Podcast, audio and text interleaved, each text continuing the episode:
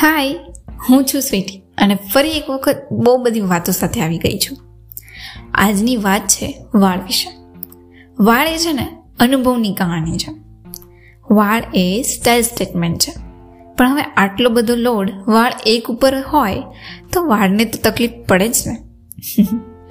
બાળક જન્મ લે એટલે બધા લોકો પહેલાં વાળ પર જ કોમેન્ટ કરે. ભાઈ, વાળનો ગ્રોથ સારો છે, હું. જાણે કેમ, એનાથી બુદ્ધિ બ્યુટી ને નસીબ બધું જ વધી જવાનું હોય. કોલેજ સ્કૂલ ટાઈમમાં તમે ટીનેજર હોય, ત્યારે મેક્સિમમ ટાઈમ કાસ્કો લઈને મિરરની સામે કાઢો જાણે કાસ્કો નહીં, હથિયાર છે, જે તમને હેન્ડસમ લગાડશે.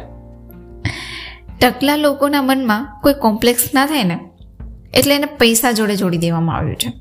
કે ટાલ પડે ને, એટલે તમે પૈસાદાર હવે આ કોન્સોલ કરવાની ઘટના છે. વાળની ક્વોલિટી એ તમારી પર્સનાલિટી નક્કી કરે છે. લાઈક કરલી વાળવાળાઓની તો નવી જ સ્ટ્રગલ છે. બધા એને પૂછે, તું માથું ઓળે છે ખરા? પાછા કોઈ બહુ કોન્ફિડન્ટ હોય ને, તો જવાબ બી આપે. કરલી હેર એ ટ્રેન્ડ નથી, પણ લાઈફસ્ટાઈલ છે. ભાઈ લાઈફમાં પોઝિટિવ તો રહેવું જ પડે. ટકલાઓને પાછા કેવા સવાલ આવે એ નક્કી જ નહીં.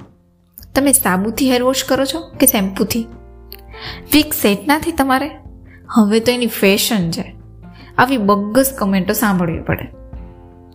આપણે આપણા વાળને એટલું ઇમ્પોર્ટન્સ તો આપીએ જ છીએ. કારણ કે એ આપણા દેખાવનો એક ભાગ છે.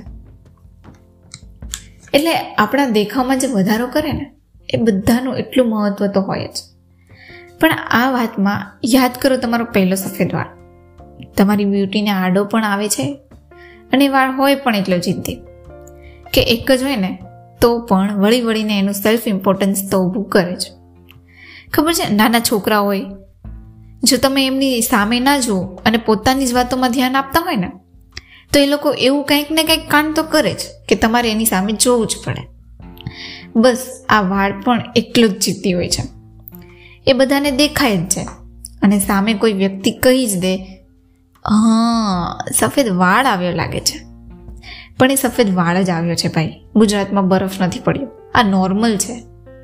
પરંતુ આપણે આ સફેદ વાળને કવર કરી શકીએ છીએ. તમે ડાય કરાવી શકો છો.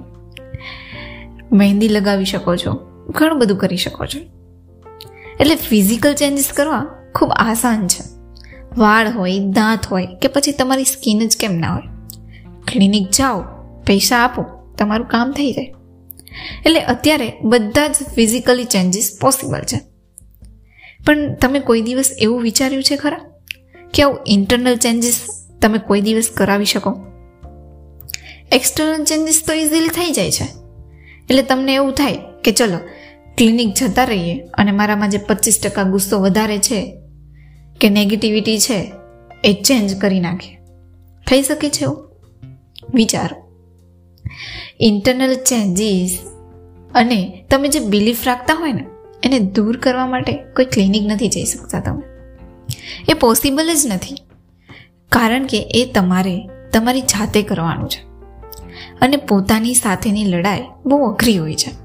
સિરિયસલી તમારી સ્કિન તમારા વાળ, તમારા દાંત કે કોઈ પણ બોડી પાર્ટ્સ એ ક્લિનિકમાં જઈને દૂર થઈ શકે છે. કેમ કે આઉટર છે.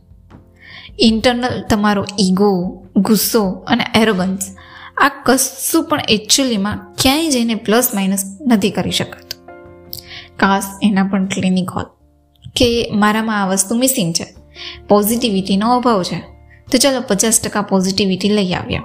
ભલે ને જે રૂપિયા થાય વિચારોમાં પણ મજા આવે એવું છે. પણ હકીકતમાં એવું થઈ શકતું નથી. કારણ કે ઇન્ટરનલ ફાઇટ હંમેશા પોતાની સાથે જ હોય છે. એટલે એમાં વાર તો લાગે છે એનીવેઝ વાત તો એ જ છે કે એક્સટર્નલ ચેન્જીસ ઇઝીલી પોસિબલ છે. પરંતુ ઇન્ટરનલ ચેન્જીસ એ બહુ ડિફિકલ્ટ છે. પોતાની સાથેની લડાઈ થોડી તો ડિફિકલ્ટ હોય જ. તો લડાઈ લડતા રહો અને પોઝિટિવિટી લાવતા રહો. આવી સરસ મજાની વાતો સાથે ફરી મળીશું. ત્યાં સુધી Tata. Have a nice day.